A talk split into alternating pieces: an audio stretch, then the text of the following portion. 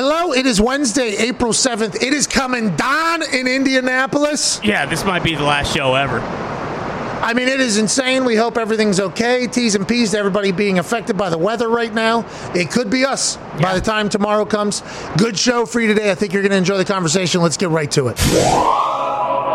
Hey, today's a big day. Lane Kiffin joins us in about 22 minutes or so. Okay. Lane Kiffin has been uh, quoted in rap songs. Lane Kiffin has been a head coach in the NFL. He's been a head coach in college. He's been there, done that with football, growing up in a football family. Cannot wait to chat with him about everything going on in his life. And also, you know, hey, why is the transition so hard to the NFL? You've been hmm. there both sides. You've won, you've lost in both sides. What what makes it so? Every time he comes on, and anytime he speaks, I think electricity flows out of his mm-hmm. mouth. Cannot wait to chat with him. He's a guy who does not give a fuck. No, no, no, he doesn't. You know what I mean? yeah. part. He does not. Like he'll say he said some stuff uh, before the college football thing was uh, going to go on, where I assume he immediately on this show he got emails. I'd assume from commissioners, I, I, from people like, "Hey, you can't be saying what you're just saying."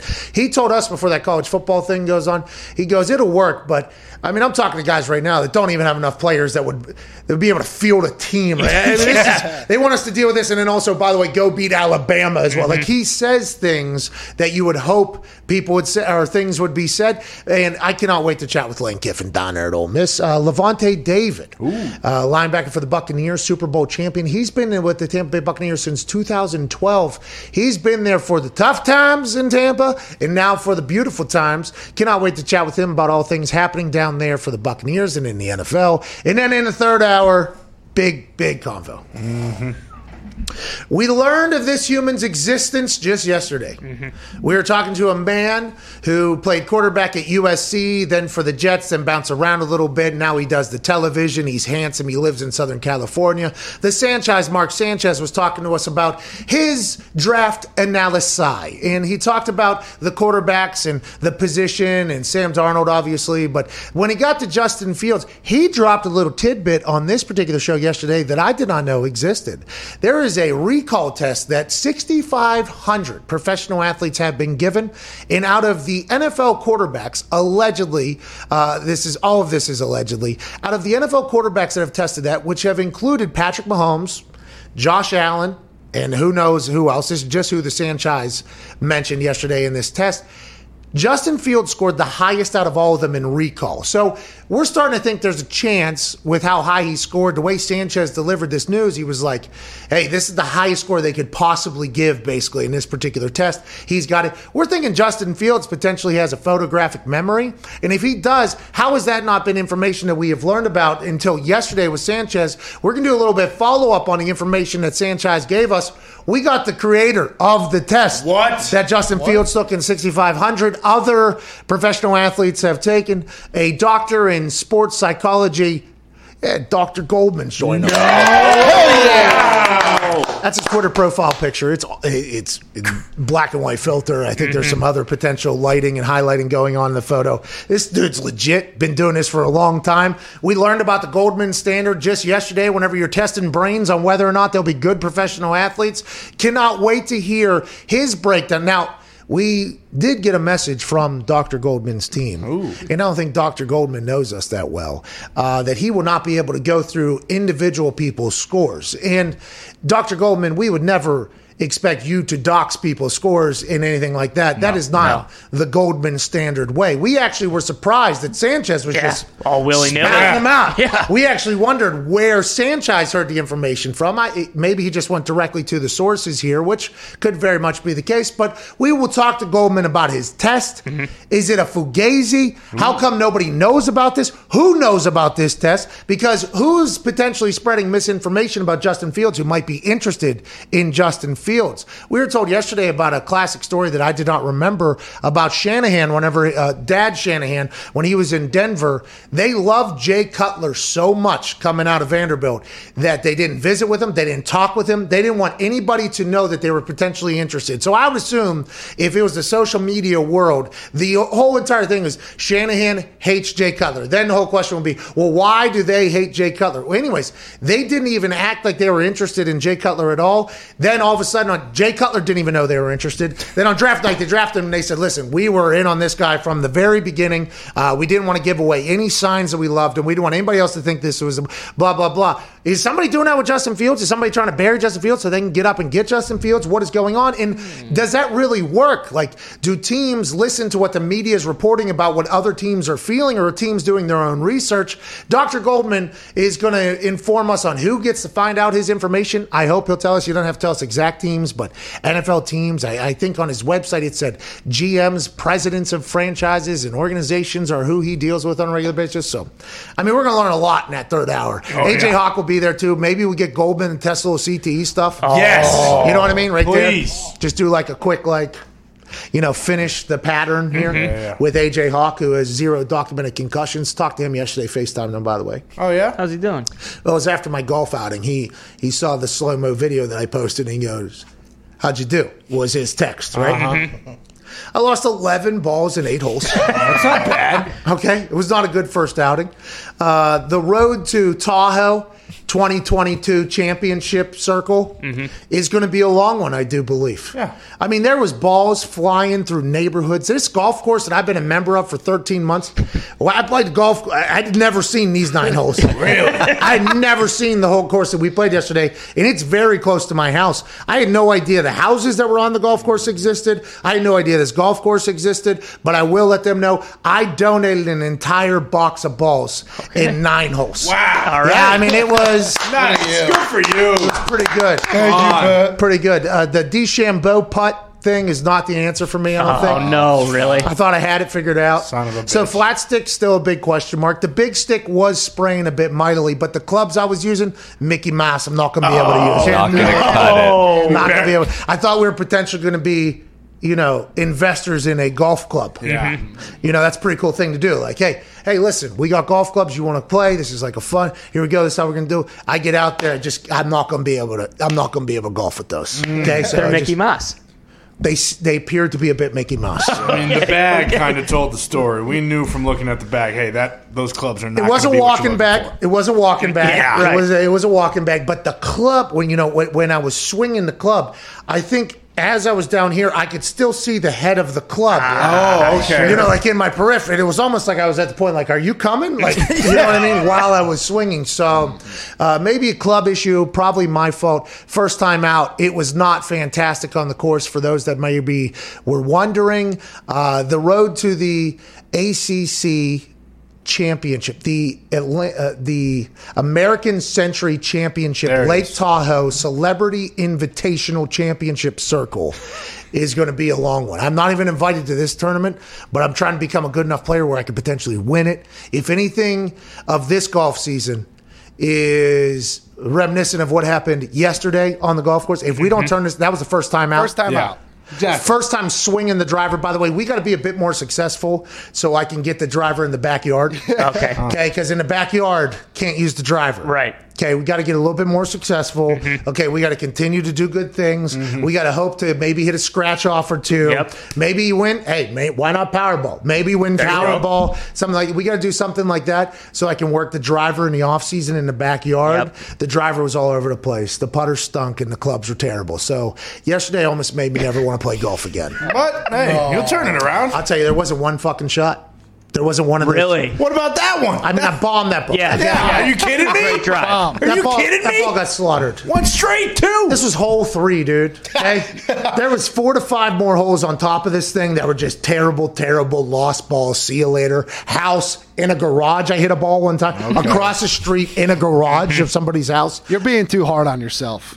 Foxy was bad. All right, first off, first time out. Second off, we didn't have access to a thousand milligrams of vitamins. Yeah, you're right. Which is what you need. You're right. I can't golf in Indiana. No, can't do it. Can only golf in certain states. New mm-hmm. York. Yep. Okay, congrats. They're on the, on the list.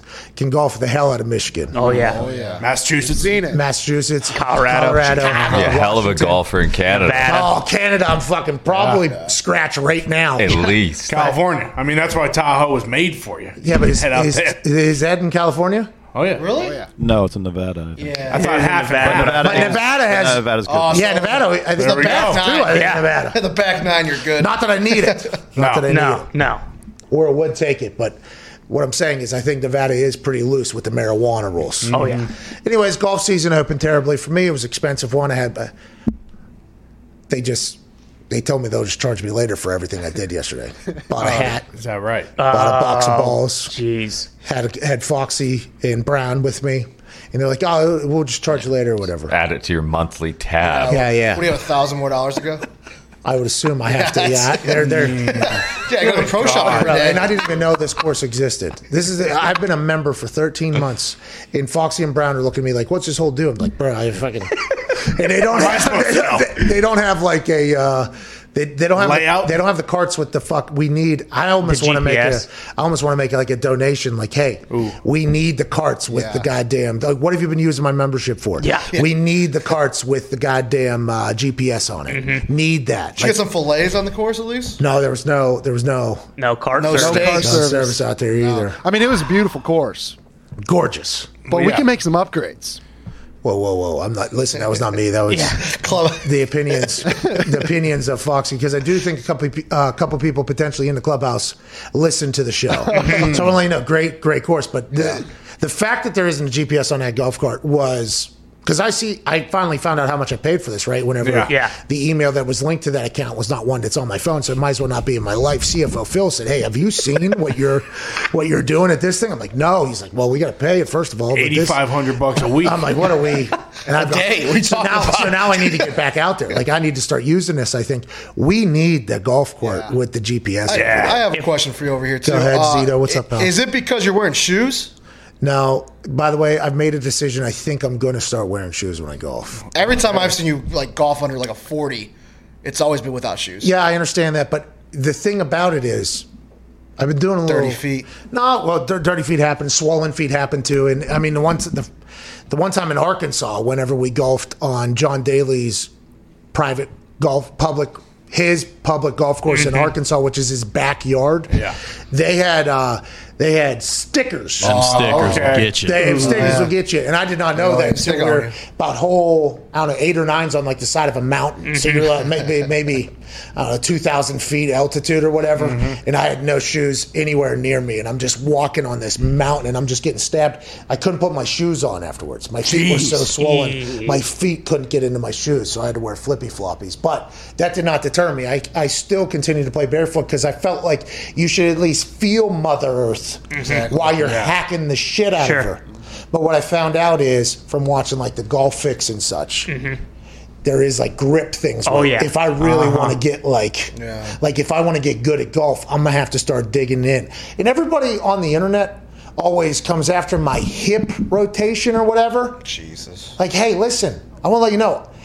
I'm moving from here to here still. Mm-hmm. Know that that's enough for me. I don't need that thing. I'm not. I'm not built for a long spinning turn. I'm built for a quick burst. Boom. Yeah, that's how I do do it. cha-cha. See ya. That's why. That's literally how I do it. I feel like the hips are in. I just need the feet to get in there. Need new clubs, and then golf season's going to be around. Foxy's playing pretty good golf right now. oh yeah. Looked like you hit a, a pin seeker on uh, that par three you guys were on. Yeah, he almost put, he almost literally hold one out. It Yeah, but he awesome. plays like an eighty-five year old. Yeah. Correct? Isn't that the? Yeah, but uh, this course, by the way, Oh, kind of set up for that. Fox. Yeah, very Oh, short and narrow. okay. That's my bread and butter every time. there was a fucking hole there that maybe had a 20 yard, maybe 15 yard like hole. Like Yeah. it was kind of like a funnel mm-hmm. to get to the fairway or whatever. Line of trees on both sides.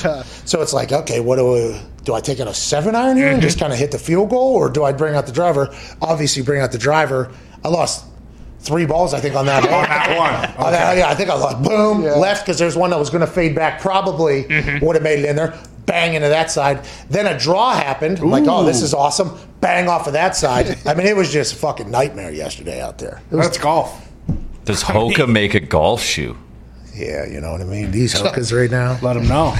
Hook into the earth that way. All right, let's get some sports stuff here. Uh, we have a, a graphic designer that joined our team. At Bubba Gumpino's here. At Boston Connor's here. Ty Schmidt is here. Viva Lizito's here. The boys behind the glass. We appreciate that. Tone Diggs is launching the daily Hammer Down live show today at 4 p.m. on the Hammer Down YouTube. It'll be a gambling show daily that Tone Diggs will host. Gumpy will be in there, I think, daily. We are also trying to bring in more people to be a part of that show.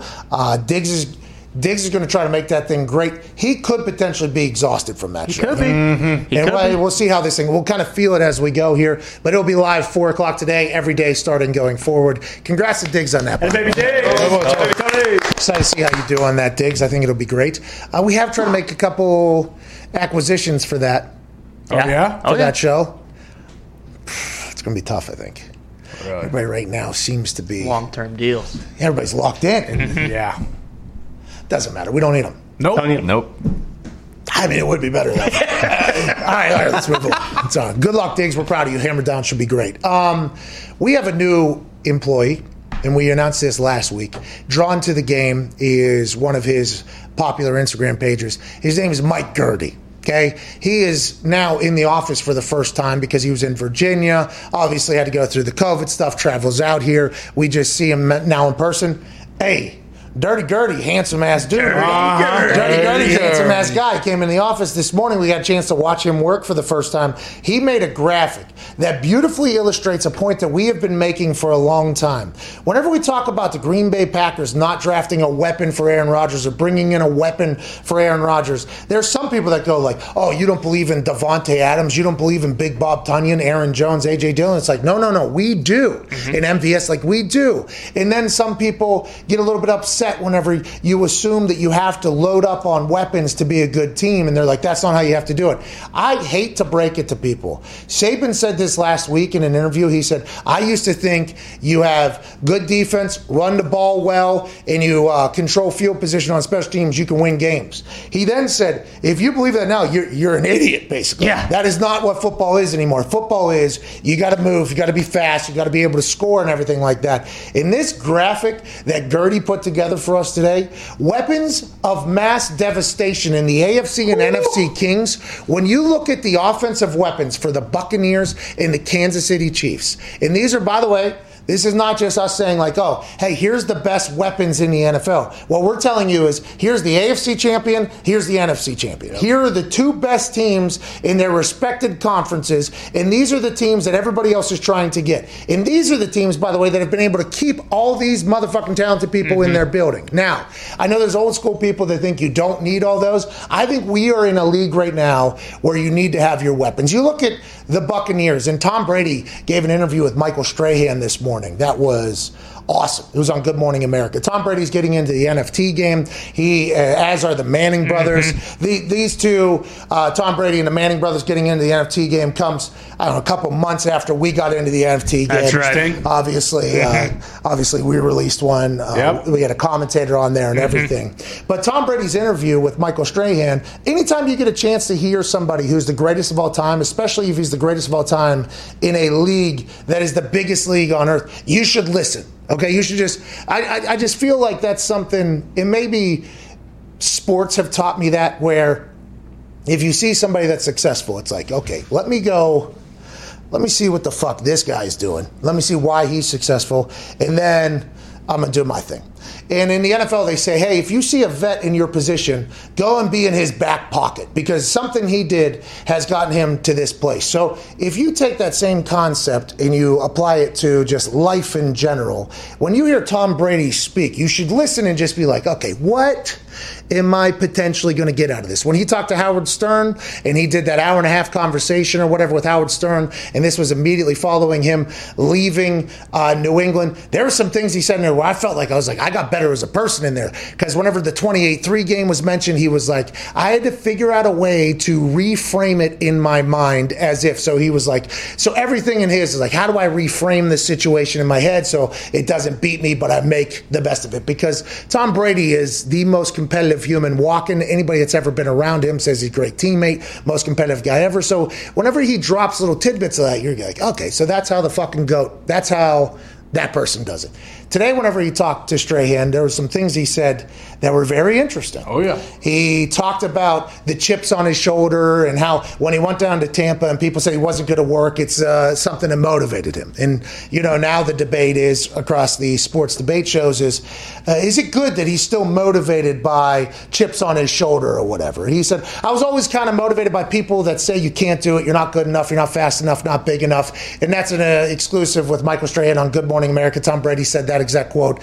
And now the conversation is is it good that he stays motivated with this? It's like, hey, everybody at the top of most of their fields, whenever they lay their head down at night or whatever, quietly, they hear what everybody says, they see what everybody says, and there is something inside of them that is like, oh, can't wait for when that motherfucker has to eat that. Like, I, I cannot wait. Now, there will never be a moment where Tom Brady will see some random Twitter person or some random show host in person. He goes, Hey, you remember when you Yeah. said I couldn't do it and I did it? It's not that. It's just the satisfaction of knowing when it happens, like, okay, that guy's a stooge. Uh, that person's a fucking stooge. You can eat it. Okay, you said I couldn't. I did. And there's always going to be that. I think Drew Brees told us that last year mm-hmm. on Radio Row down there at the Super Bowl. He was like, d- I was like, do you hear what people say? Some people have said it on this table. Like, do you hear that? He's like, mm-hmm. oh, yeah, I'll take all of that. Like, everybody does that. The thing he said this morning, though, that's captivating everybody is after 20 years of doing something and having a lot of success doing it, you kind of get locked in. He said the, the fascinating thing about going down to Tampa is hey, there's another way of doing things. And that other way of doing things, by the way, is the Bruce Arians way of doing things. And what Tom Brady said about Bruce Arians was he's a great motivator. He's got a great feel for the team, a great pulse for what's going on in the locker room, great intuition, great evaluation of talent.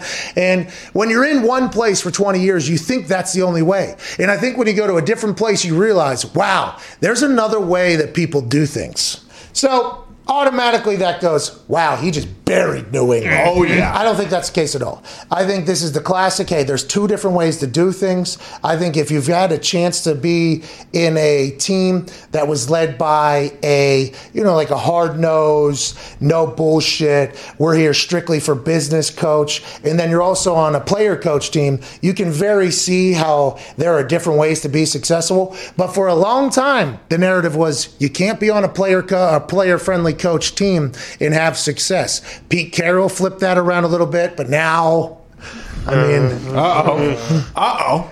no, but Pete Carroll flipped that around. Obviously, the uh, Tampa Bay Buccaneers now, Andy Reid over at the Chiefs. I mean, now it's a whole new era. But I think also Tom Brady realizing that a different way to do things, not just personally and how you act and everything like that, but also like the way this team was constructed. It's like, hey, we were we put together an absolute arsenal of people on this team. Kansas City Chiefs are doing it. I think if you're looking at your team and you're wondering if they're going to be good or not, just look directly at their weapons. Now you have to have a quarterback, you have to have a defense that's worth a fuck, but look directly at their weapons. And if it's deep, they're probably going to have a chance because injuries are going to come uh, at some of those positions. And if you can just fill in place and still move the ball and still score points, you're in a beautiful fucking spot. Obviously, we don't think he buried the Patriots, but him saying great evaluator of talent, and then when you look back at you know the New England wide receivers drafted from 2010 to 2019, you could think, hey, maybe he is talking about Bill isn't the greatest you know offensive mind when it comes to seeing draft picks, wide receivers, especially N'Keal Harry. You know, we can go down the line, Aaron Dobson, Kenbrell Thompkins, who is you know in, in a sticky situation right now. But you, you could see how people are, you know, directing, hey, he's just burying New England. Yeah, right and here. everything he said in that Howard Stern interview, they said, "Oh, he's burying Bill. He's Yeah. burying mm-hmm. Bill," and I assume that's how it's going to be forever. But maybe Tom's just like. No, this is how I'm viewing. I don't have to bury somebody else to lift somebody up. Yeah. And we kind of have that problem in society. Mm-hmm. Whenever you compliment one person, that means you're shitting on everybody else. Charles Davis alluded to that yesterday. He was like Daniel Jeremiah, who, in my opinion, is the best draft evaluator that there is. And he was like, now I have to say, I do work directly next to him. So in my opinion is biased. But that is kind of how everybody, oh, you, you think. You think um, Mel Kiper stinks? Is that right? Oh, you think Todd McShay stinks? It's like, no, no, no, no, Oh, no, no, no, no. I'm just letting you know what I think about this person. This person is unbelievable what they do. I think Tom is talking directly about Bruce Arians, Yeah. but I don't think he's trying to bury Bill, but everybody's going to take it that way. Let's talk about a world champion. Let's talk about a man from Miami who's now a Tampa Bay Buccaneer, ladies and gentlemen. Lavonte David. What's up, dude? What up, what up, what up? How y'all doing? Hey, we're great. How are you, man? Great, man. I can't complain at all. Hey, good for you. World champion. How's it feel? You were down in Tampa a long time. Now all of a sudden you're a world champion. It looks like you guys might, you know, go for two, go for three down there. How's it feel to be a Tampa Bay Buccaneer, Lavonte David? Glory to God, man. Glory to God. You know, uh, first first eight years of my career, man, has been real skeptical, you know. But now we was able to turn things around, man, get to where I always thought we would get to, and uh, finally call myself a Super Bowl champion uh, after all those you know hard seasons or whatever. Uh, feel really good, man. Well, it's not just those hard seasons, by the way. You go back to high school, those early morning workouts, college, whenever you're, you know, basically getting MVP in every game you play, and JUCO. It's just like all those things you're hoping to one day be a world champion, plus the eight years in Tampa. Now you are. I hope you've enjoyed it. It looked like your entire team did on those boats, huh? You guys had Yeah. a good time out on those boats, Lavonte. Yeah, it was a great time. One of the first times I ever been part of something like that. You know, uh, they got the idea from the Tampa Bay Lightning, and uh, we followed suit, man. They, we see why they did it, man. It was real fun. Man. Everybody was just being themselves. Everybody was out there having fun, man. And the city, city of Tampa, definitely enjoyed it, and uh, it was very fun to see everybody come out and support us. See, normally those Super Bowl celebrations are so big and so important because that's the last time that team is going to be together because in the NFL teams turn over. I mean what what the Chiefs were able to do after winning the Super Bowl last year with keeping a, a large majority of their players in the house including the bottom half of their roster, that's not normal. You guys followed suit, were able to basically keep everybody in Tampa. Whenever you think about the thoughts of this could be a dynasty like run here, Lavonte, that has to be pretty exciting. Did Bruce tell the team like, "Hey, I'm we're going to keep this band together"? Does he, he said that in the celebration, but has that been something you think that was a priority down there, even as the playoff run was going, or did you expect potentially people to leave after you guys won? No, I, I feel like that was the plan all along. I felt like those guys, you know, got together and say, you know, they, they saw how everybody bonded with each other, how everybody got along with each other, and I felt like that was something they wanted to do. And, uh, and for, for, for, for them to keep everybody intact, man, it's really huge because it's definitely some guys who, you know, definitely was deserving of, of the bag, you may say, you know. Um, so we was able to, uh, you know, they was able to get get everything worked out, man, and get everybody back. Like you said, it's real rare, man, but everybody wanted to be back. That was the main thing. That's where it all starts. If everybody got to want to be back, and I mean, you obviously we win the Super Bowl. That's going to happen. Everybody going to want to come back. So we was able to work out the numbers and get guys back, man. And um, hats off to those guys in the organization, man. Hats off to BA for wanting everybody back, and hats hats off to Jason and Mike Greenberg for getting the job done. Mike Greenberg, by the way, this man, we've just learned of him. Mike Greenberg, by the way, for a long time in everybody's life was Mike and Mike, then get up.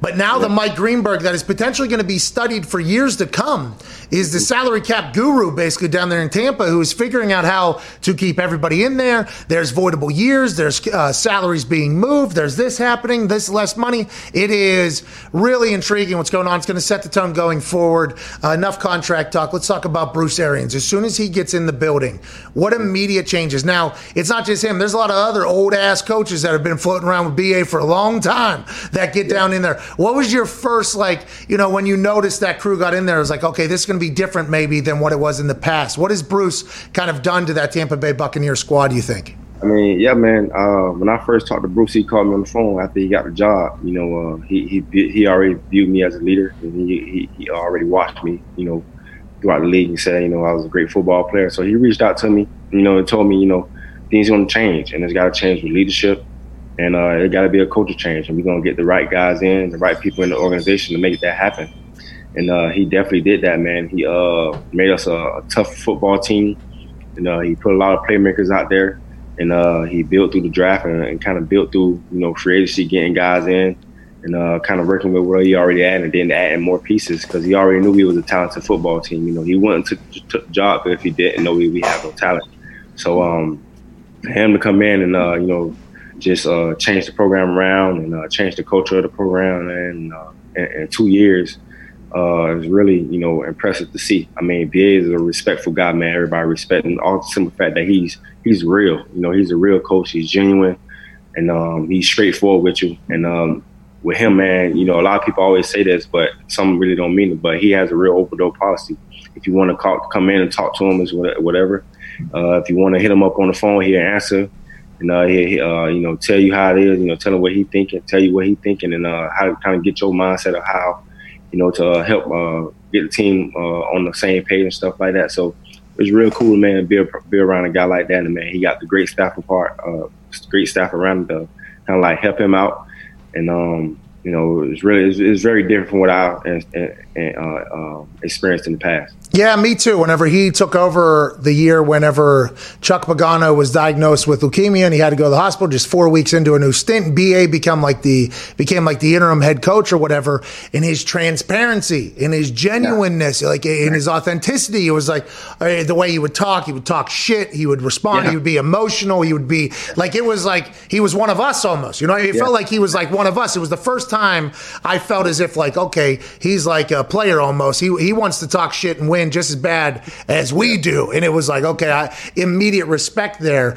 Uh, that's why I thought when he went on TV, it wasn't going to be great because his first week, he goes, oh, that guy wide ass open while he's running over here. And it was like, a, it was a good clip. And everybody was like, and CBS was like, hey, you can't do that anymore. Like, well, you just, you literally just got rid of why Bruce is Bruce. You know what I mean? Yeah. So, and then yeah. when Bruce brings in, you know, like Todd Bowles is a defensive coordinator. I mean, the, the defense early, whenever he gets there, not yeah. great. End of season gets very good that first year. Then last year, that defense, a couple injuries happened, but whenever you guys got back, it mm. felt like the defense was a team that could go on a run. And obviously, you guys did. But talk about Todd. Talk about the defense. You got everybody back somehow on that defensive side of the ball. Feels like you're only going to get better. Devin White's riding his his horse on the fucking stadium field. Yes. I mean, there's a lot going on down there. You have to feel really juiced about what's going on, on defensive side as well.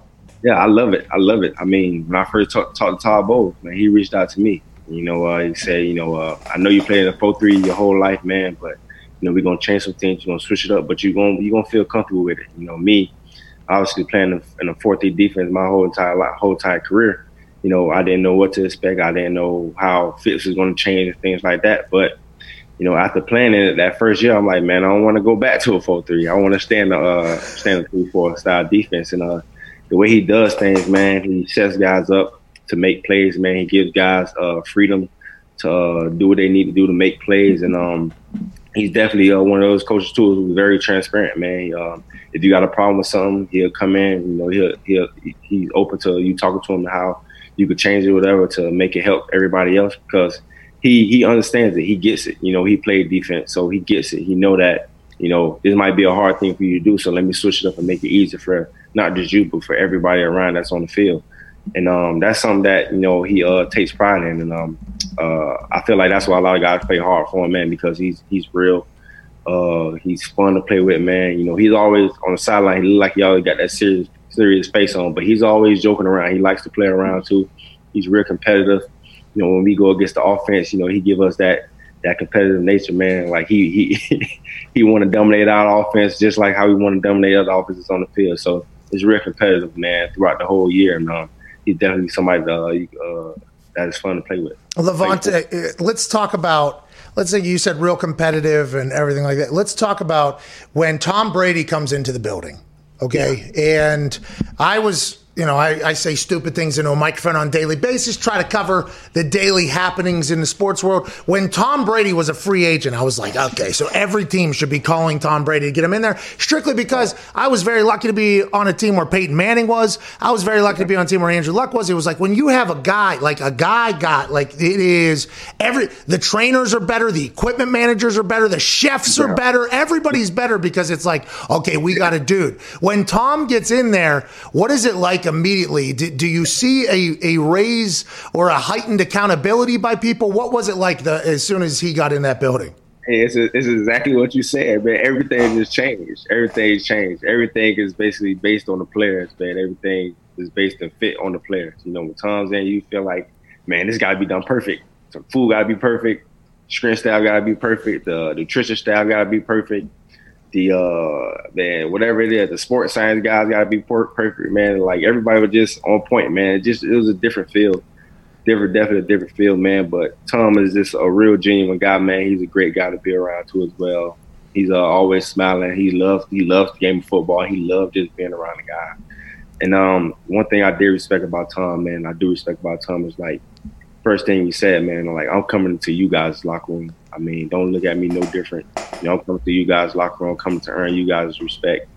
And um, uh, he just said, man, don't treat him no different, and uh, just you know treat him just like one of the guys. You know, crack jokes with me. You know, talk BS with me. You know, uh, talk trash to me when we on the field. you know, it's just gonna be like just treat me like one of the fellas, man. And, um, that's all. That's all I ask for you guys, and I'm gonna go out there and put my best foot forward, and uh, you can see why he's one of the greatest of all time. How about him? Like at this point, Tom, I assume everywhere he goes, people are like, "Oh, Tom Brady, Tom Brady." He comes to a team, and he's like, "Listen, I need you to talk shit to me. Okay, Like, I need. uh, this is what I'm going to need. All right, I can't take. I, I, this is what I have to have. So let's just get this out there. You might feel Yeah. a certain way. I understand who. I, I need you to be a human towards me because if not, it won't work. Connor, what do you have? Yeah, Lavonte, uh, we had Vita Vea on, and he gave us a little tidbit about uh, the team, or him at least, calling in Don Suh uh, What's his name? Big Girl. What's his name? Girl. what was his name? What was his actual name though? Well, you know, I was just gonna say Suh, but I figured I'd try and you know sneak it in there. Yeah, okay. Uh, did you ever partake in calling Suh Big Girl?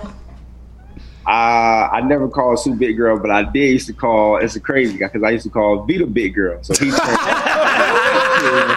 So he just he kind of yeah. Uh, it was like it was a teammate of mine uh, named uh, Daniel Lansanah a couple years ago. He used to call uh, Donovan Smith Big Girl, and then I started calling him call Donovan Big Girl, and I called Vita Big Girl, and I Vita called Suh Big Girl. So it's all a uh, transparent thing that's happening, you know. So, but they got it. They took it and ran with it though. They it's kind of like they thing now, I guess. Listen, your words and other people's words, not mine. The two big girls you got on defensive line, adding in there with Shaq and you, and I mean, it is the defense is scary. It is a scary sight. And then Ndamukong Suh came out and said, uh, which Vita Vea calls uh, him big girl. We do not. No. we would never in a million do. He came out and said, like, hey, whatever the team needs, basically. He, he's at the point of his career, I think, where he was the highest paid player in the NFL at one point. Whenever he went to Miami, I think, out of Detroit, he's made a lot of money. Now he's a Super Bowl champion. I assume more Super Bowl championship rings for him, the better. But what is he like? Because there for a long time, I think he kind of disappeared off the radar when he went to Miami. I think people stopped talking about him. But there was a time there where like this is the most dominant force in football with Ndamukong Suh. Last year, especially towards the end during the playoffs, we saw some Suh moments that were stupid. Alongside when Vita Vea got back, that D line in there, those the big guys, your guys call big girls, they eat in there. That, that it's a real thing. Yeah, for real. I mean, like you said, man. Like at the beginning when you said, you know, Suh said whatever he needs, but whatever the team needs, you know, that's the type of team that we have now, man. Everybody just sacrifice and do what they have to do for the better part of the team, and then it all starts with BA. I feel like he set that culture up, and it was just trickling down to guys.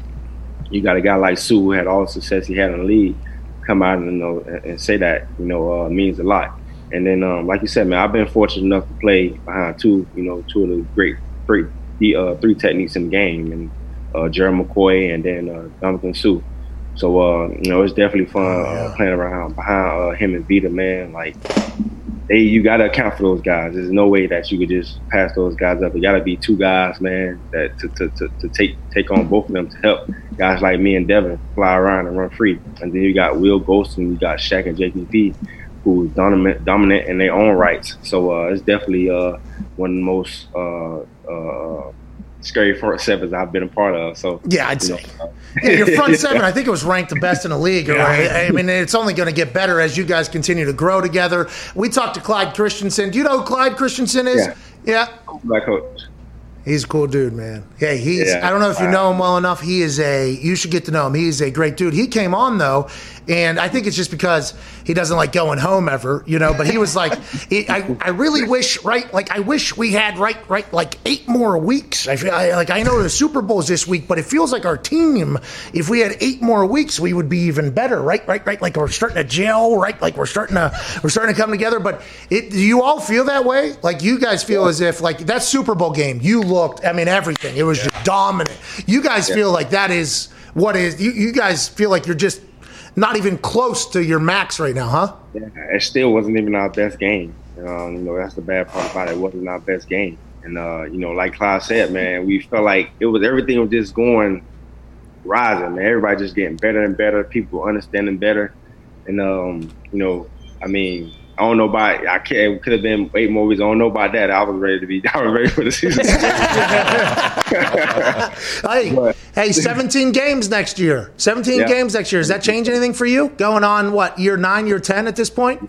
Year ten, man. Um, hopefully, man, the coaching staff does a great job just taking care of guys who need to be taken care of, man, to make sure everybody's uh, make sure everybody's ready, you know, week in and week out. I mean, for me personally, man, I love the game of football. I mean, it adds another game to go out there and play the game that I love. But at the same time, you gotta you gotta think about how draining it can be, you know, mentally and obviously physically. So hopefully, you know, people have things in place where they can take care of the guys to help them last that long.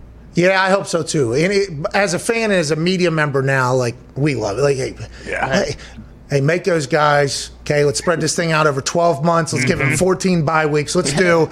let's go ahead and have 75 games. Okay, let's go. Let's do this thing. But it's just not realistic, especially because towards the end of the season, there's a lot of guys crawling to the finish line because of nagging injuries. Mentally as well, you brought that up. That never gets talked about. It's always like the physical aspect. It's like mentally too. There's a lot going on there. Last question for you here before we let you go. Can't thank you enough for your time. By the way, we really appreciate this. No problem, bro. What is it about South Florida boys, dude? Like, what is it? Why, why, why is Miami in South Florida just this haven of NFL guys? It feels like at this. It used to be okay, Pennsylvania, Yep. Mm-hmm. Ohio, Texas was big, California was mm-hmm. big. There's been a couple of states, but it feels like South Florida in particular is really trying to change the game completely. Is it the? Is it just like everybody loves football down there? Do you start as soon as you're Clint Session, uh, who is one of my teammates? He said whenever he was like, I forget, maybe 12 or 13 or something, he was in between buildings in the neighborhood. Uh, full pads on with the entire neighborhood, and they were doing. He was doing full Oklahoma drills as like a twelve year old in front of the entire hood, basically. Is that just how it is? Like, hey, we play football down here. Is that why? It, it's definitely how it is, man. A lot of guys start football when they about five or six years old, and then you got guys from different neighborhoods, man, that you grew up around that you compete with. You know, uh, not with organized football, but just street football. You compete with them. Then when you finally play organized football, you get your pads, and then they get their pads, and you battle. You battle it out. You know, uh, you just go out there, like you said, you do. You call it hamburger drills. You know, I had a friend who stayed down the street from me who played for one part. And I paid for the other part. And it was like, man, when you get your pass, we gonna do hamburger just. So that's that's just how it was, man. At a young age, man, everything is just real competitive, man. Uh, like people say, man, we just we just built different. I, I would say, man, everybody down here, man, you get once you get in the game of football down here, man, you just compete and uh, Hey. just go ball. Hey, is this narrative absolute bullshit? I'm assuming the answer is yes, and science has proven this. But you know what they say: South Florida boys can't play in the cold. That's can't Play in right. the cold. can't play in the cold. Too warm down there. Mm-hmm. Can't play in the cold. I mean, nah, I mean we don't like cold, but if football, football being played, We're gonna ball out, man. We gonna find a way to stay warm the ball. You got to do what you got to do. Uh, congrats on the Super Bowl. Congrats on a hell of a career thus far. Can't wait to see what you do. Uh, we appreciate your time immensely, Lavonte. Appreciate you, Pat, as always, man. Thank you. Hey, listen, hamburger drills. Uh-huh. get them going, you know what I mean? Week 17, week 18. Let's get some hamburger drills. Ladies and gentlemen, Lavonte David, thank you. People go through many changes as we get older, isn't that right? Oh, oh yeah. For men, one of the less fortunate changes is that testosterone production begins to naturally decrease in the body. Did you know this, AJ? I am aware. For most men, it begins around the age of 30, and testosterone production declines by roughly 1% per year. My God. So if you live to 130, you ain't got shit left. No, minus thirty. Well, if it starts around 30, this is one of those questions on a test where, you know, begins around 30, and the testosterone production declines by roughly 1% per year. So does it start at zero or does it start at 30? That's the thing. This is where they can get you. It's one of them damn word problems. This is one of those Yeah. problems where you're like, well, wait a minute. Uh, which, can I ask a follow up? Anyways, I was good at those tests because I always viewed it as me versus the fucking teacher. That's right. Okay. I don't know what's going on, but this is me versus you. Fuck you. That's how I, that's how I view. it. That's why friends at Roman have a new supplement designed to support testosterone production. I did not know this. They formulated their own supplements with transparent and scientifically backed ingredients. You hear this, AJ? Roman's testosterone supplement is for anyone who wants to support their own body's natural function. They formulated their own blend with transparent and scientifically backed ingredients. Getting started is simple. Just go to getroman.com slash USA. Their supplement contains vitamin D3, What? zinc, What? magnesium, What? Mm, maca, What? and ashwagandha in a unique blend designed by healthcare professionals that you can't get anywhere else. To learn more about these incredible ingredients, visit getroman.com slash USA. Roman is offering $15 off your first order and will deliver your supplements right to your door with free two-day shipping when you go to getroman.com forward slash USA. Get $15 off your first order plus free two-day shipping. That's getroman, G-E-T-R-O-M-A-N dot com forward slash USA. That's good news. Let's try that stuff. Okay. I've been looking for that type of stuff. That's good news. Mm-hmm. That's what I want. Now we know. Hey, Roman. Thank you, Roman. Thank you, Roman. Thank you, Roman. Join us now, ladies and gentlemen, head coach of the Ole Miss Rebels football squad, ladies and gentlemen, Lane Kiffin. How you doing, Lane? Great, Pat. Good to be back. Hey, it's great to have you. You know the last time we talked, and then I watched the season, I'm like, you know, I cannot wait to talk to that guy. What a moment you had running down the field, throwing the fucking play card. Did you enjoy the year? How was the year as a whole? Because going into the season, I remember you thought there was, you know, some question marks on how everything was going to go. Did you enjoy it? How do you feel here one year after the COVID season? I did. Um, you know, it was very strange, obviously, not having spring practice as a first year staff. And I had no idea what to expect. And you're playing an all SEC schedule on top of that.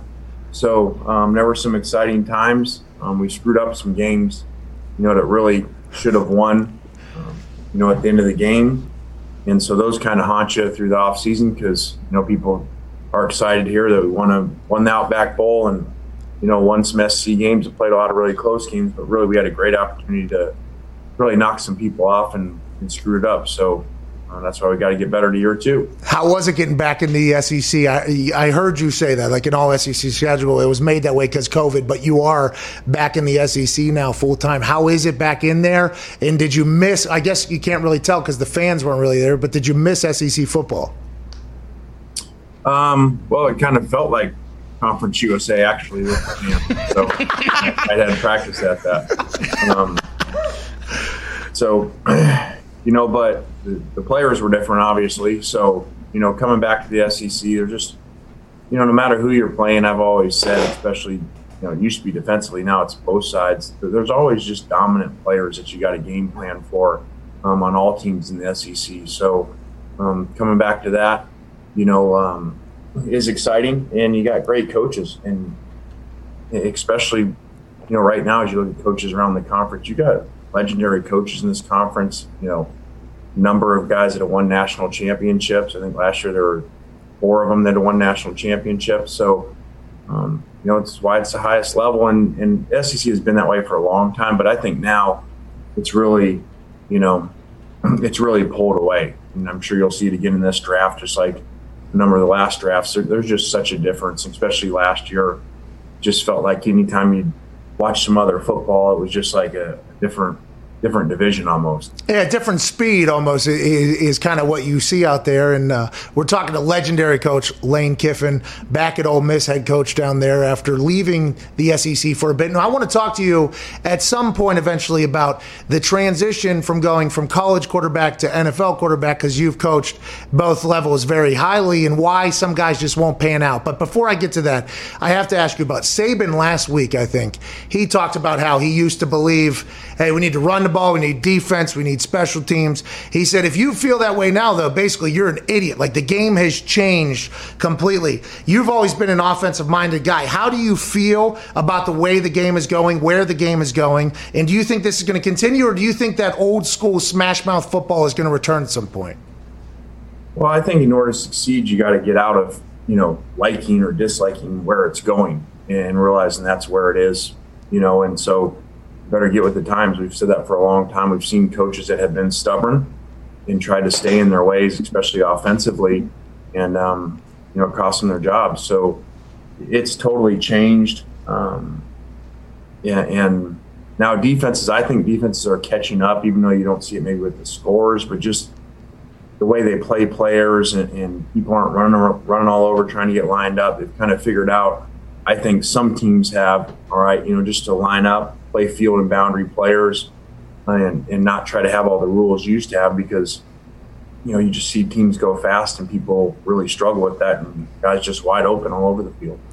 Whenever the NFL corners in secondary talk this year, a lot of the safeties and corners, they said that the younger guys were actually the hardest to cover. Like the, the young wide receivers, for whatever reason, this last draft class, I'd assume it's going to happen going forward.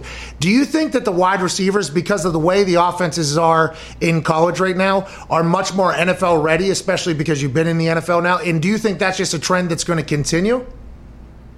Um, I've not thought of it that way. I just think you know there happen to be some really really good young ones um, last year and now again in this class coming up um, that are able to make the transition. And so I don't know that it's necessarily the offenses, you know, because there used to be a lot more pro style offenses, you know, that were in college, know, just like we used to be, and and getting guys, you know, more you know prepared to do exactly what they're going to do at the next level. Now we've we've moved a little bit from that, still have elements, but um, I'm not really sure of that.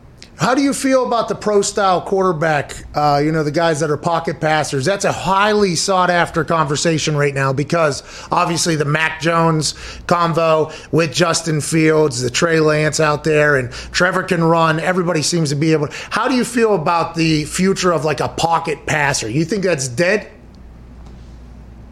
Well, I, I don't think it's dead. Uh, I I would I would put Mac Jones in that category, and they just won a national championship, basically blew out everybody that played. So, um, I think that I think it, it works. Obviously, um, they set a lot of records there. Um, you got to have the right, no matter who your quarterback is. I think you need to have the right pieces around them. And so, if you have a pocket passer, you know you're going to need people that stretch the field more because you're not going to run the guy as much, and that's what they had at Alabama with, you know, the great receivers. So.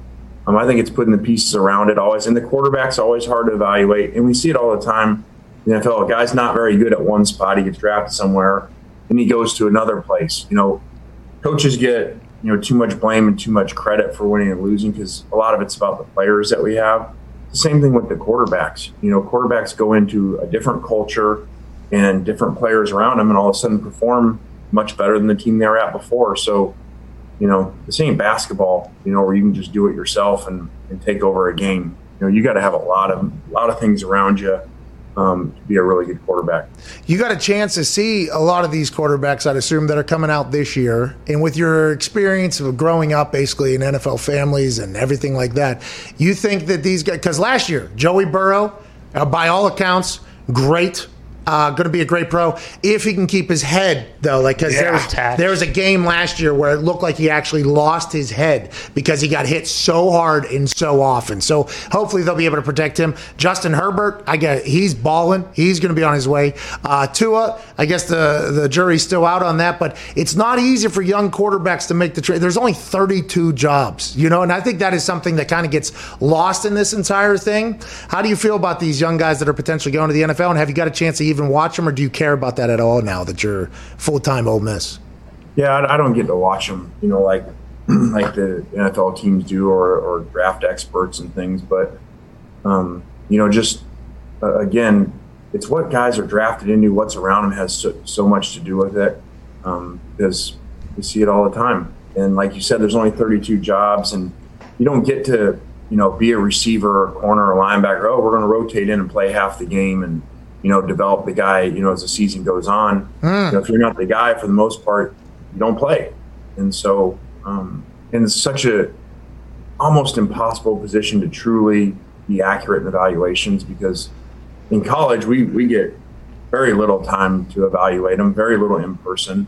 NFL, you're unlimited with your meetings with them, how much you see them, all the film study from college, and the workouts and everything, pro days, and they still bust half the time, you know, with, all, with all of that. So it's just a really hard thing to, to evaluate. And just because you were good in college, as you see, doesn't doesn't translate to the NFL. And again, a lot of that is where were you at in college, and what was your system, what was the culture, and what were the players around you. It, you're saying it, it sounds like this is real, and I assume this is your entire motto with building up that Ole Miss team. It's like a lot of pressure gets put on the quarterback to be. It's a win loss stat basically is for the quarterback. What you're saying is there is zero real way to evaluate how one person's doing over another person because, for instance, we had a graphic we put up earlier. Patrick Mahomes, the weapons that he has is fucking awesome. Now, he's a quarterback that can make every single play, every single throw. Andy Reid also draws things up. Tom Brady down at Tampa Bay, the amount of weapons that they have is just unbelievable. If we are to judge Tom Brady and Patrick Mahomes, who going to go down Mount Rushmore quarterbacks in the history of the NFL, probably Patrick Mahomes is going to win nearly as much as Tom Brady wins Super Bowl wise. But whenever you whenever you look at their offensive weapons compared to other people, you're saying it's impossible to evaluate how a quarterback's going to do unless you know the situation they're going into. Yeah, and not just the weapons. That's that's probably most important. But what is the culture that's around them? You know, and, and what is the what is what's the coaching that they're going to get?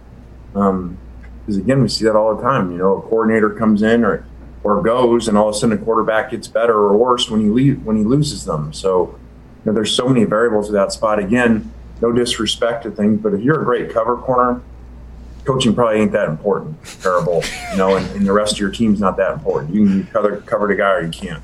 Quarterback's a whole other animal. Oh man, that's awesome. Ty, what do you have? Coach, uh, I, based on what you've seen so far in the spring, do you feel like you and your staff have kind of made up for that lost time last year? Like, are things kind of opened up and, and you guys are all back in the building, or there's still restrictions? Do you know what to expect for the, the upcoming season? Well, I think defensively it's helped us a lot. Um, I think that in general, if you looked at first year staffs, um, some did well offensively, but most of them struggled defensively because you had no spring ball with your guys to learn scheme and to, and to tackle. So I think that showed up a lot. So hopefully having spring's going to help us a lot in that area. Um, but as far as the COVID part, for the most most part, um, we're back to normal now. Oh, nice. Do Wow. you? Does everybody have to get? We talked to Mack Brown. I think he said, as long as everybody there got vaccinated, they're allowed to do whatever the hell they want. Is that kind of the SEC thing too? Do you know? Uh, we're still one one test a week. Um, I believe um, Oh, okay. vaccine does get you out of that for a while, though. Yes. Connor, what do you have? Yeah, coach, how often will NFL teams call you about your players or even players that uh, you coached against? And then how many times do you read something about a player that you know is a stud that is burying them and is just absolute bullshit? There you go.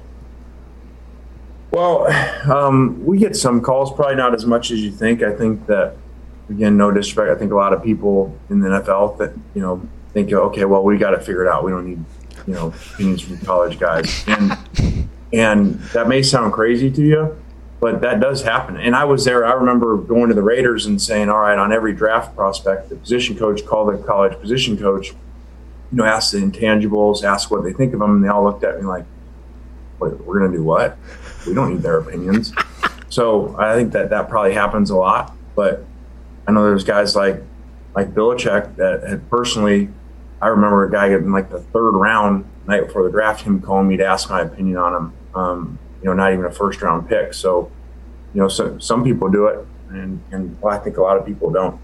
What but as far as different reports and stuff, I mean, that's why they have so much ability to, to research things um, and not go off of you know what some some media guy says about how a guy prepares or or doesn't. That was directly at Orlovsky right there. I think that was directly at Orlovsky, and I do love what you just did there. When Belichick calls you, does he ask about like uh, how he fits it? What What are the questions if like uh, it's like it, that's the type of stuff, right? The film stuff, because I can see them being like, "Hey, we don't need college football minds telling us." I could see the arrogance of an NFL person saying that, but to ask a head coach about how he fits in with the team and everything, that just seems like a natural question. I mean, that that makes that seems to make a lot of sense. Is that what they're asking about, and why doesn't Yeah, that? um, really good ones um, like him. You know, he he's so smart. He'll call and say, "I remember it was a tight end." When you're and he's like, "Okay, I remember you had Zach Miller, you know, ten years ago with the Raiders or whatever it was. How do you compare him to him?" Um, you know, just that's how smart he is to be able to remember who you had and players you were around and compare them to. You know, that's why he's so great at that. Oh man, that would be awesome. Why is everybody not doing that? That seems like a very natural move. Hey, listen, I need to find out what this human's like. I'm about to invest a couple million dollars potentially, and I should call the people that were with him every day for the last at least three and a half years. Makes no sense. What's next on the docket for the Ole Miss Rebels? Spring ball happening right now. We're about to wrap it up. Do we have a spring game? What's going on? We do in a couple weeks. We're halfway through, um, and then we have the Grove Bowl um, to wrap things up. So again, it's been good defensively to get guys out there. We had some transfers that had to sit out last year, and and a lot of mid-year players in here to help us uh, defensively. So our quarterback Matt Corral comes back from a really good season at times, and so for him to improve um, offensively. How's your relationship with your quarterbacks? I'd like to think pretty good. Um, I, I think that uh, Matt and I've gotten along real well. You know, really easy kid to get along with. Wants to be great. Kind of laid back California personality, so he says we get along because of that, I guess. But um, you know, he, he he's really special. All right. Well, good luck to you. Good luck to Matt. We appreciate your time. I love the trophies behind you. Can't wait to see you win some more down there with Ole Miss. I assume your name is going to be one that's highly sought after for a lot of gigs. Excited to see you do whatever the hell you do in this wild football life that you've had. Ladies and gentlemen, Lane Kiffin. Thank you. Can't apologize enough for interrupting the conversation, but I want to let you know sometimes Mother Nature doesn't always play nice. Like right now. We're literally in the middle. I can barely hear Ty mm-hmm. because the the amount of rain that is falling on the roof and the wind that is hitting our building right now is so loud I can barely. Mother Nature does not always play nice. Sounds like we're underneath a waterfall right now. SA Company has all the protective gear you need to brave the elements and explore more every single day. Like their multi-use face shields, they are UPF 30, lightweight and breathable, perfect pri- uh, perfect piece of protective gear for your next adventure. Perfect. I'm wearing it on my bike. Nice. because it's breathable. I cover up my face. It's SPF, so I don't get burnt. Uh, for a lot of people right now, if you want to put something on your face, on your head, by the way, it is a perfect piece of protective gear for your next adventure. SA face shields are perfect for your next outdoor adventure, whether you're working in the sun or the cold, or going hunting, hiking, fishing, skiing, riding, or biking. Dozens of eye-catching designs for men, women, and children. The SA face shields offer breathable protection from everything the outdoors throws at you: sun, wind, cold, insects, dust, dirt, and moisture. One size fits all, machine washable, and a lifetime warranty, so there's zero risk. Wow.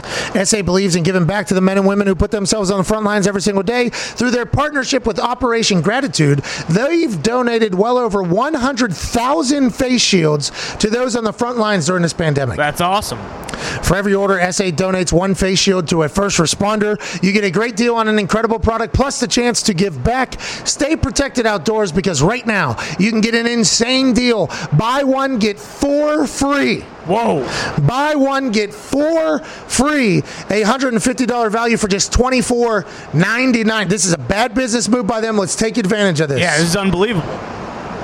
Just go to safishing.com forward slash Pat to get five face shields for the price of one, plus a lifetime warranty and free returns if you're not satisfied. Holy shit. Let's go. That's S A F I S H I N G dot com slash P A T. SAfishing.com slash Pat. Thank you for donating uh, back to the first responders. Thank you for the buy one, get four free. Thank you to SA Face Shields. SAfishing.com slash Pat. Gonna need four or five of these just to get out of the office today. Back to the show. This is gonna get very fascinating. I'm pumped for it. Shout out to Twine for that beat drop. Joining me right now, AJ Hawk. At a boy, AJ, you and I will talk about my golf outing yesterday at a later time. Joining us here in a couple minutes, I, I don't know if he's on right now or in a minute or two. We got a sports psychologist joining us that has the Goldman standard, and I don't think I knew it existed before yesterday. Did you?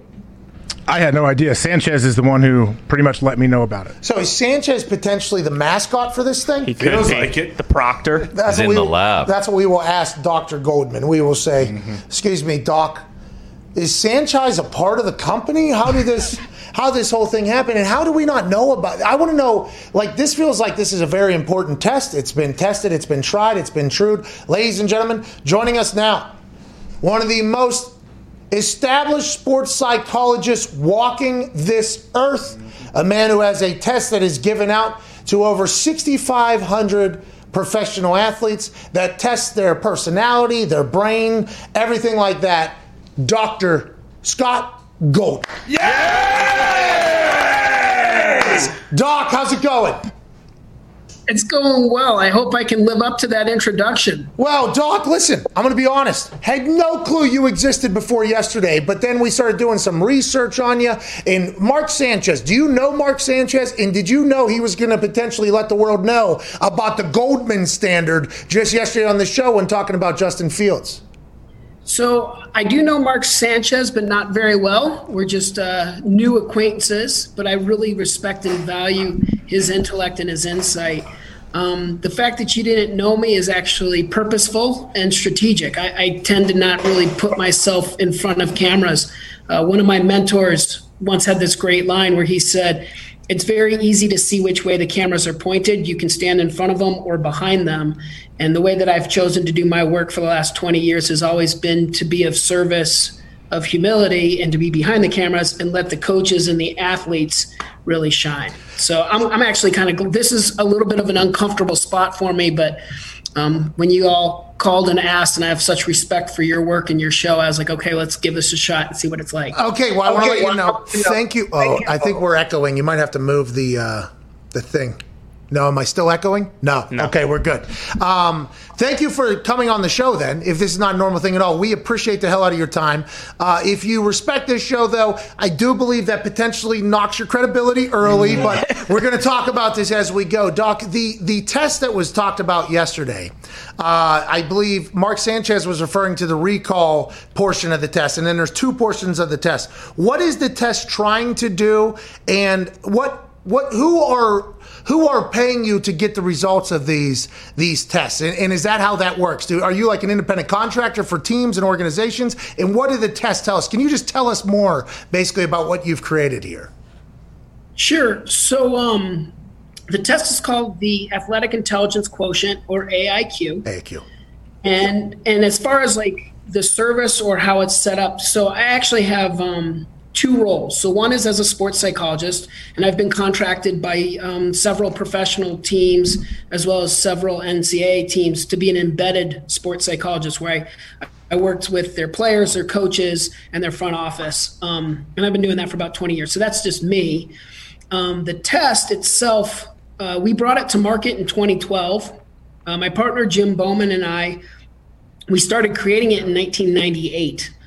And we actually, before, so it was about 15 years before we even brought it to market because we really wanted to um, be rigorous in our scientific discovery. I mean, we really spent a lot of time making sure, because you can't see one's intelligence, right? Like you can see one's height, but you can't see one's intelligence. So we put a lot of time and in, in, in effort into making sure that the test had the integrity that it does. Um, the way I would describe it, uh, the way I describe it to GMs and head coaches, for example, and this is such an oversimplification, but there's basically four buckets to a comprehensive athletic profile, right? There's the physical, there's the experience. So, for example, grabbing a defensive lineman from Clemson or a linebacker from Alabama, you know, what kind of system of offense or defense they run, what they've been exposed to. Then there's intelligence, which is simply defined as the ability to uh, acquire, process, and apply information. And then the fourth bucket is personality. You know, what's their work ethic like? Um, are they going to be a locker room poison, et cetera? So the AIQ is strictly focused on that third bucket of intelligence, which is again, how do they solve? So my partner and I, what we did was is we said sports is defined as an unsolvable puzzle in a chaotic situation. What are the cognitive abilities that a person needs to be successful in that kind of environment? So, h- how is your test different from the Wonderlic? And do you see your test uh, eventually taking over the Wonderlic and being more important, or do they kind of work hand in hand? and do you hate the Wonderlic I I don't hate anyone. I'll be honest with okay you. all right good Um, that's very nice of you i but- hate them you know, and and I, I have a tendency to talk more about who we are versus who we're not. But because you asked, some of the differences are the Wonderlic was created in in 1934, um, and I think it's a test that's more based on, say, like logic reasoning. Uh, by contrast, uh, so again, just to put some perspective, I have two PhDs. One's in clinical psychology, one's in school psychology. hey that's what, hey, okay all right it's a lot of work a lot of work we are proud of you for that that's inver- So, so, and that wasn't meant to be a flex. It's just No, no, two PhDs. Oh, hey, two PhDs. One PhD. I, I, I, I, nowhere near one PhD. I couldn't even imagine two of those things. Well, I it's two for the price of two when it came to time and effort. But uh, my partner has a PhD in school psychology, and so Three um, PhDs. what we did was is we took it's called the Cattell Horn Carroll theory of intelligence, CHC theory. And that's the predominant theory of intelligence that's being used. So if you have children or you yourself were ever tested for a learning disability or um, learning disability or or giftedness, you were given an intelligence test that was based off the CHC theory. So so we took something that was tried and true and the and the gold standard in intelligence testing, and then we looked at what was the most sport relevant.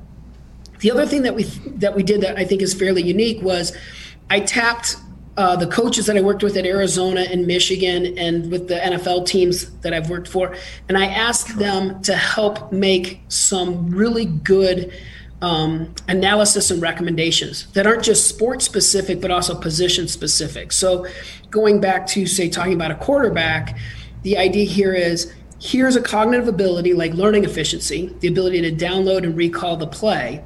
Now, that's really valuable for a quarterback who might have to understand the entire playbook as well as assign on the field teammates to their roles or to identify the mic and then put everybody in position according to it.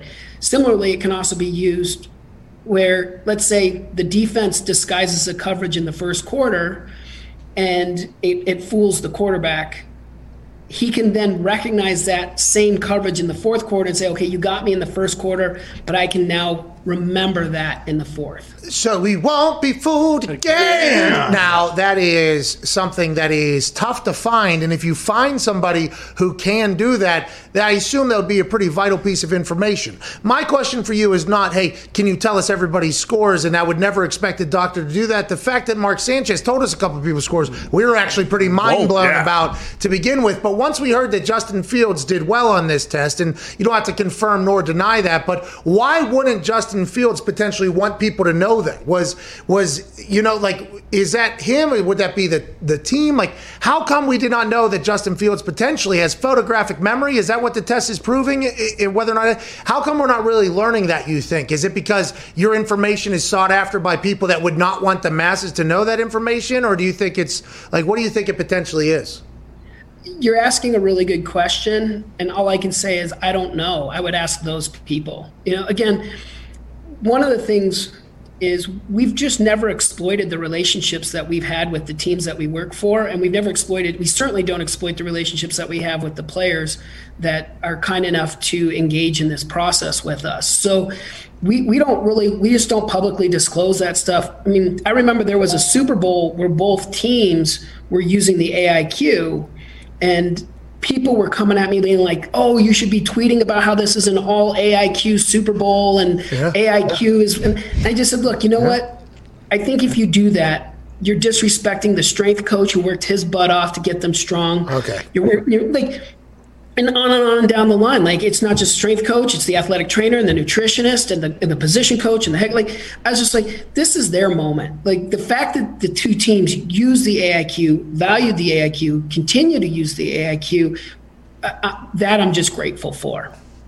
Do you uh do you I guess check like scores that may have happened a couple years ago and then follow some of these players whatever the sport may be and do you see any correlation between high scores and levels of success that you can you can say this is a tangible result? And if you had to tweak the test because of that, Yeah, great questions. Um, we have not had to tweak the test. Um, so because well, I mean, well, let me go back. We tweaked the test based off of the science, but that was before we brought it to market. You know, because we 15 follow the years. American Psychological Association's ethical guidelines for test construction. I know that might sound kind of boring, but what it is is it's saying, you know, we just made sure that we were painting with a really fine brush.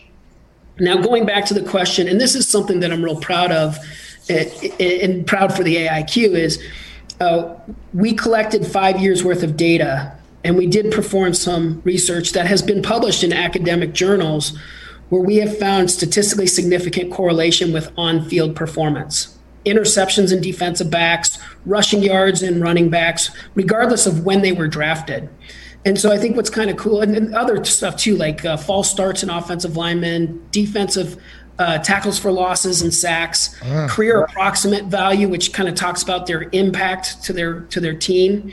Um, and, and to my knowledge, we're the only test that really has that kind of connection with the kind of data that we have. I think that's pretty cool. I'm so impressed by this shit, man. I, I, I want to let you know that because oh, I'm a big. I think we all are on this particular show. Like it's uh, it's all what's going on here in between. You know, like your think tank is where everything is going on. There, there's a lot of you know incredibly athletic dudes. Okay, there's like for instance, in my position, there's a lot of dudes that can kick balls very far. There's only a certain amount of people that can really do it for a living, especially do it at a high level, and that's all because of what's going on in the brain. And it feels like uh, here as of late, we've learned more and more about it. But for a long time, it was absolutely nothing. I, I am very pumped to hear that there is potentially a Goldman standard for judging. Now we got to figure out how we got to pay you enough money to release these results so we all know it. But this is this is really cool thing you're doing for sports. I want to let you know that, especially because of the success it has had. So congratulations on that, Connor. What do you have? Yeah, on uh, your website, Doctor, it says that you've worked with um, players from five of the major sports. Have you tried to get into different sports like Australian football? Oh, yeah, Uh, or like, does it even affect those type of sports similar to like golf? Like, does that test even tell you anything about golfers or no? Yeah, no, it's a great question, and actually, we we have been used. So we we are under contract with all five major. We're under contract with teams from all five major leagues in the U.S. But we have also been contacted by international teams as well. So um, European football, um, Australian rules football, rugby. They, they've all tapped into it because again, our original concept was sports is an unsolvable puzzle in a chaotic situation. So even when we were originally creating the test, we looked at firefighters, police officers, first responders, military. Like it was, you know, again, imagine just to use um, a, a non sport related example. You kick a door down and you quickly got to examine the room. Where are the threats? Where are the dangers? Where are the key landmarks? so I don't get lost, who needs help, all those kinds of things. Like that's a cognitive ability that's very similar to, you know, whether it's a, an outside midfielder for a European football team or a center fielder in baseball or or a quarterback in football. They still all have to kind of scan the field and know where key points of information are. What is one of the tests? So, what are the two tests? It's recall, and then it's another one. For the recall one, is it like we've all done baseline tests and we've all done that whole thing, and they give you like a series of of numbers, then they disappear, then they ask you some fake questions, then they ask what those numbers are again, the words, the whole thing, the patterns, the what's potentially next. Is that what the test is, or is it something vastly different? What is one of the recall like questions look like, and how do you score it? Is it right, wrong? Is it out of ten? How does that whole thing work? Yeah, so God, great question. So um, Thank you. The prettiest it's actually this is what you do for a living. Yeah, yeah, yeah. and you had respect for it, which early I was like, well, I mean, kind of turned me off. But yeah, since then, I feel like I, I, I am very, very intrigued by everything you've created here. So I appreciate you.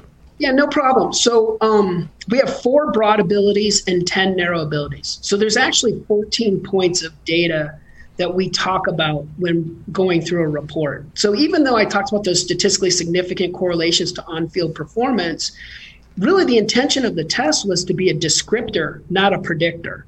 And what I mean by that was we're, ans- we're trying to help teams and players and coaches answer the question how do they do it? Not can they do it or why they do it. Why is more personality? Ken is more of a front office decision. We're just saying, all right, we know this guy is good. How does he do it? And so going underneath that umbrella of cognitive ability, we look at things like visual spatial processing, the ability to scan the field and look for important details. We look at things like reaction time and also the ways to inhibit a response. So, for example, a baseball coach once gave me this. He said the secret to hitting isn't swinging at a 95 mile per hour fastball. The secret to hitting is not swinging at an 85 mile per hour curve. So, inhibiting a reaction is pretty valuable too. So we measure stuff like that. Um, decision making is about making quick and accurate decisions. And then the learning efficiency one, which you've kind of dialed into, is the ability to download and recall information later. Okay, so when I'm sitting at a, a bar when they back open, mm-hmm. and there's that game, the touchscreen game, where it's like find the little things hidden in the mm-hmm. picture. Oh, yeah. That's getting the whole field. You know what I mean? Yeah, okay. it's seeing the little details there. You know what I mean? Is that like an umbrella is back there in the side? You know what I mean? Mm-hmm. Okay, I can't wait to take the Goldman one time. You will, and, and, and just to, like what a great capture. That's what a lot of the tests look like. Like a lot of the, the the items and stuff. It is. It's a lot more of playing games like Tetris. Not to date myself, but and and the one that you talked about at the bar. And and what we have found is the players really evaluate and appreciate that. Like they're like, oh, thank God this isn't you know Compete. you like dogs or cats. Yeah, and, and the other part that I think is worth noting is when my partner Jim and I, when we created it, we were real mindful to make sure that it was robust to socioeconomic status, race, religion, country of origin. Like we eliminated a lot of those biases. Like, for example, the top 10 scorers in this year's draft are all minorities. Or, no, sorry, let me be more clear. Eight of the top 10 scorers are minorities this year. And that's been consistent fits with our entire database. Like, it's just one of those things where so I grew up in Albuquerque, New Mexico, and on some forms of intelligence tests, they'll ask a question like, "What is a schooner?" Well, I don't know. I'm from New Mexico. It's a desert. Schooner's a boat. So we eliminated stuff like that. It looks a lot more like you were talking about the bar games, where it's looking for information in a crowded field, or it might be navigating something through space with obstacles in it and stuff like that. Hey Doc, I might be wrong here, and you you I love that what I was imagining your test being was your actual test because when I've taken tests like this in the past, I've thought to myself, "Oh, this is a more boring version of this game." Basically, Yeah. This is a more boring version of this because whenever it's those types of things, you get to compete. So there's like an actual, you know, especially if you're talking about competitors, there's like, okay, here we go. This game is not going to beat me. So now we got like that that whole thought of this whole thing. Uh, quick question though, do you see a correlation? And this has just been my personal thing uh, as somebody who has had to have some pressure packed moments. I've succeeded in some, failed in others.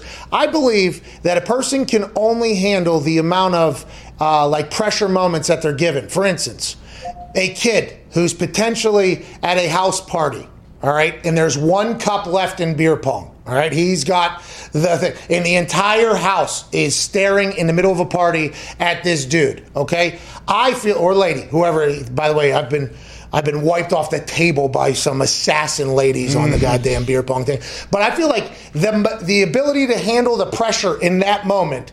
I don't know how much bigger it could potentially get for you. Like I understand the results are potentially magnified if it is in a beer pong game versus like a Super Bowl or something like that. But is there a way to find out aside from like the quick reaction how somebody will handle a big moment or how somebody will handle their life potentially being on the line for decisions? Is there a way to figure that out other than a potential beer pong game with a lot of people in the house? I like the fact that we're talking about a range of performance from beer pong to Super Bowl. I feel like there's kinda my life. I mean, maybe those gaps aren't as big as we all think, right? So here's how I go back to that, and something that I just believe to be true as as a sports psychologist. I think human behavior is incredibly complicated. I think human interaction, relationships is even more complicated, and performance is based off of all of that. So going back to that four buckets that we described earlier. So, and let's just use your specific example of beer pong. You've got the physical ability, right? Like, do I have the muscles and the strength to hurl a ping pong across the table into the cup? That's the physical abilities. Do I have the visual acuity? Like, do, do I need corrective lenses? Does my eyes have the ability to see the cup clearly? How hampered are my um, physical coordinations from whatever round of, of, of Pong this is? So that's the first bucket. The second bucket is experience, right? How long have you been playing beer pong for, and how many games in your life have you done that are even similar to beer pong? Then you've got the third bucket, the AIQ bucket, right? Intelligence, which is, you know, how well can I calculate the time, distance, and um, other factors that are involved in shooting your shot. bass bass music okay outside uh, there's Yeah. probably some inf- you know some uh, some potential yeah. feelings that's what you're referring to Well, and maybe there's also some other element of distraction, like a person of interest in the corner of your eye. Uh, maybe the Cameron crazies too. I mean, all that stuff. Yeah, the curtain of death. I mean, I don't know how competitive the ping pong beer pong game is. Okay. But then you've got the final bucket, that that personality bucket, where you're talking about the pressure of the moment. Now, the AIQ does not test personality, and there's a purposeful reason for that. Personality is really hard to test. And if you think you can capture that, I think that's misleading. And I'll tell you why. If we could identify personality, we could get rid of terrorisms, we could get rid of murders. Like, think about way more impactful things if we could figure. I mean, that's like almost like minority report stuff. So, here's what we know about personality it's not a genetically stable trait like intelligence, it fluctuates. Who you are when you're 18 is different than who you are when you're 25. Um, similarly, personality can be influenced by life changing events like having your child be born or becoming a millionaire um, from being selected in the first three rounds of the draft. So, situations, and then the other part about personality tests in general is they're based off really a self report. How much am I willing to be honest with you about how I describe a, a, a, my own su- sense of psyche? And then there's this other element, which is even if I think I'm being honest with you, I might not be truthful. I might think of myself as a very courageous person, but if there's a fire in the building, I might be knocking old ladies out of the way and pushing kids down the stairs like George Costanza style, right? Because So- you want to be accepted by the person that you're talking to. yeah. So so when it comes to the personality bucket, for the last seven years, I've been working with professional teams to do those interviews. But what I always talk to the teams about is this is just a, a, a peephole sized snapshot of the individual. This is not a pervasive personality pattern. This is not anything else. And really, I focus more on the goodness of fit. It's really about trying to understand would this person be like our kind of guy? Would we really like having him around? What do we like? Like, so it's not even about trying to figure out if this guy was a bedwetter when he was seven years old or anything. It's really more about what can we do to help him give us his best self. Yeah. Yeah. And then do we like that? Like, is that a good fit for what we're looking for here? Doc, I appreciate what you've said here, by the way. This is shit that I am very, very interested in. So I, I thank you for all this. And I have to go back here. You saw a little reaction, I assume, as a psychologist. You saw the reaction as soon as you said something. What you said there basically is situations are situational. Yes. Yes. Mm-hmm. There it is. Yeah. How, zero PhDs. How about that? Of course. I just want to let everybody know. Hmm. That's been my go to for everything, Doc. He doesn't. Doc doesn't realize how much damage he just did. No, oh, no, no, no, no, no, no. There's no damage. Uh-uh. There's- I just, I want to let you know. Two PhDs told me, mm-hmm. fucking, amen, brother. That's what just, I just heard it from him. I appreciate you, Doc. You, you, you've done a lot here today thus far. That. I'm not saying that that's going to be the one that carries on the longest, I think, in my life, but the information has been amazing. You should do more of this. You're very good at this. Connor, what do you have? Yeah, Doc, you just mentioned uh, like uh, personality change based on a significant event, like becoming a millionaire, getting drafted in the first three rounds. Is that why you think people might uh, become busts? Like, for instance, there was a guy from the Titans who was drafted in the first round who played offensive line, and then he didn't really play at all and actually got released. Is that because you think like he might have changed due to the money that he made so quickly? Yeah. So again, my honest answer there is I don't know because I don't know the guy. Because, because, because, say it. Because situationals are situational. No, no, no. Oh, so close. We got another question, Doc. We got another, you'll get a chance to run it back. if, if I can, let me let me go back to answer that question. Okay. What I would say is I don't know because I don't know him, and if I did know him, I wouldn't comment on it. But what I would say is sometimes life changing moments can exacerbate who we are. Sometimes they can change who we are. Sometimes they can even solve problems. Like again, becoming a millionaire doesn't make your life more chaotic or less chaotic. It just changes. It changes the way you make decisions in your life. So, I, I, again, it goes back to complexities. And, and if human behavior was this simple, um, I think we could go and do the stock market. Like the stock market would be a lot easier to figure out if we understood. Well, the stock market's very easy. All you gotta do is hold. You gotta hold, Doc. Hold until you guys sell. Without a doubt. What's that? Hey, Doc, you're just a fucking wealth of information in there, huh? I I don't know about that. I just try to be a service to the people that I'm having a conversation with. See, you've said some things like that Yeah. here today, where early in the conversation I was like, okay, this guy. But I honestly, genuinely believe that you believe that. You feel, it feels like you've committed your life here to like trying to at least figure out how the brain operates and how we can kind of predict greatness in a sense that is different than personality. Has it always been this way? What made you so intrigued uh, to go into sports psychology and psychology in general? Uh, yeah, no, great. I appreciate the personal question. That's awesome. Um, I think by inherent nature, I'm just a very curious person, and I like to be. I, I like to think of myself as somewhat of an explorer. So I think all human behavior is fascinating. Like the shirt that you're wearing right now. Shout is out. it laundry day? Is it your lucky shirt? Is it purposeful from a marketing perspective? Like all behavior has meaning. It's my uniform, by the way, just as a quick answer. Come on, Doc. This is, as a quick answer, but I, I do I agree with you. By the way, Well, and so I like the idea of being a, like I think Walt Whitman had this great quote where he said like be curious not judgmental. So I just have this real natural curiosity for why people do what they do, especially at the elite space. Like I think it's really hard to win one football game, much less a series of them to get to a Super Bowl. And so I, I've been very fortunate to have been along for the ride with some really unbelievable individuals and it's just been really um, it's been an absolute honor to watch them perform and to help them kind of solve these sort of puzzles. It's really cool stuff. So I, I guess i'm just lucky to have found a job that i really enjoy. You have a Super Bowl ring. i do not Oh, hey, I think that's what we got to work in the next contract. Ty, what do you have? Doc, based on the data, have you found clear cut signs that like certain position groups uh, score better on the test? Because I think in the research it said that like a couple pitchers scored very high on it. Is it typically like quarterbacks, point guards, or, or like have you? I mean, is there a discrepancy there? Yeah, good question. Um, yes, there are patterns there.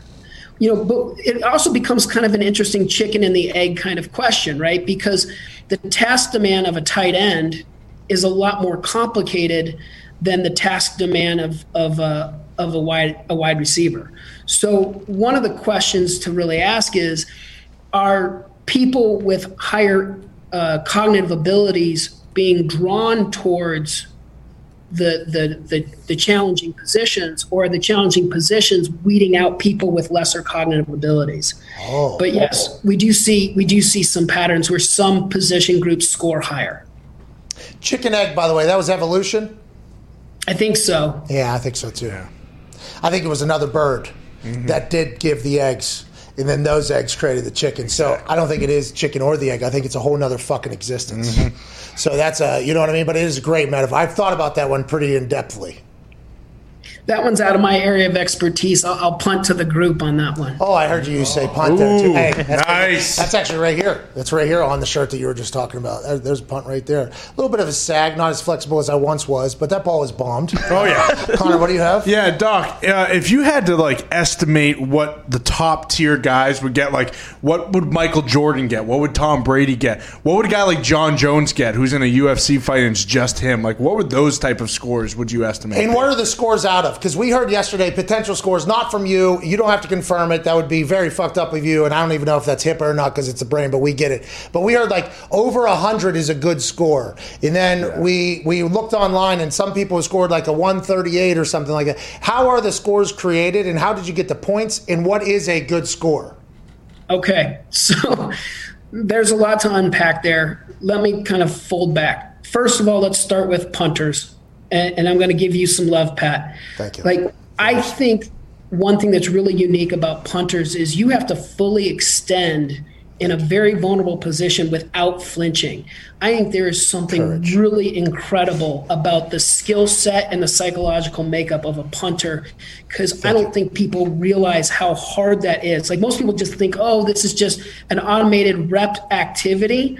which going back to like your beer pong example, you can do a lot of things with 10,000 hours of mastery, but it's hard to do those things where you put yourself in an at risk injury type scenario without flinching. Gymnasts, same thing. Like our brains are not wired to be upside down. And when you see a gymnast do those kinds of things on a regular basis, like that's incredible. So I'm just going to give you some love as, Thanks. as a Hey, by the way, And I and never thought of that. I want to let you know I never thought of that. Really like what you're bringing to me today. Uh-huh. really like what you're, you know what I mean? Basically, you're, I should squirrel suit. Yeah, I'm you saying. should. I'm a squirrel suit guy. I, I do believe, but I appreciate what you're doing. Now, I apologize. The other question about the scores and everything like that. Yeah. So what's interesting about intelligence is there's kind of like no ceiling um, because you can you can kind of like outperform a test. You can actually so for example, let's say there's 10 items and you get all 10 items correct. What that tells us is the test didn't capture your true ability because maybe you would have gotten 14 out of 14 right or 20 out of 20 right. So there is a ceiling to a test, but there's not necessarily a ceiling to intelligence. Now, going back to the scores themselves, we did follow the same code that the Stanford Binet, Woodcock Johnson, the Wechsler scales, like they all kind of follow a similar kind of scoring system, which is 100 is average, and then there's a standard deviation of 15 points in either direction. So if you score a 115 or higher, that's statistically significant. If you score a 130 or higher, that's that's like by definition uh, giftedness or genius level kind of stuff. Uh, similarly, on the other side of it, 85 or lower is statistically significantly weak, and 70 is st- statistically significantly uh, really weak. Okay. Billy Tubes.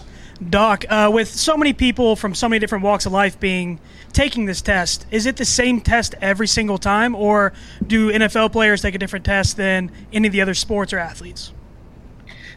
Another really good question. Boy, Tube. Let's not do this, by the way. Tube, that's maybe first question I've ever heard Yeah. from Yeah. Tubes in this show. He was very excited. You had the boys buzzing this morning when you were coming on the show, by the way.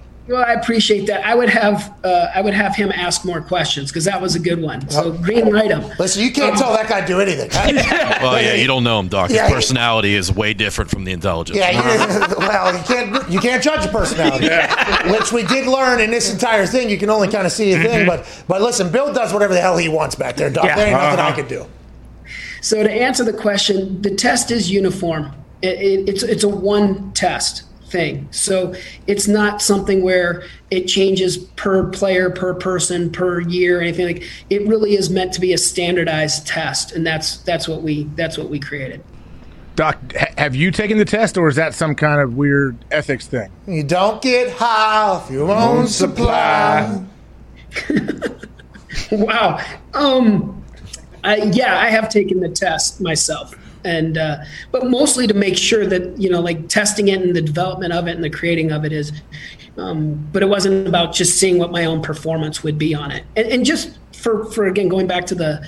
This is not meant. The test is not meant to be the answer. It's just meant to contribute so that teams make more a more well informed decision. So like for example, I would never draft me to play um, defensive back in the NFL, even if I scored really high on this thing. Like those other three buckets are Hey, significantly missing. Hey, Doc, no shit, Doc. Uh, did, you do, did you do well on that or no? Did you do you did well on it?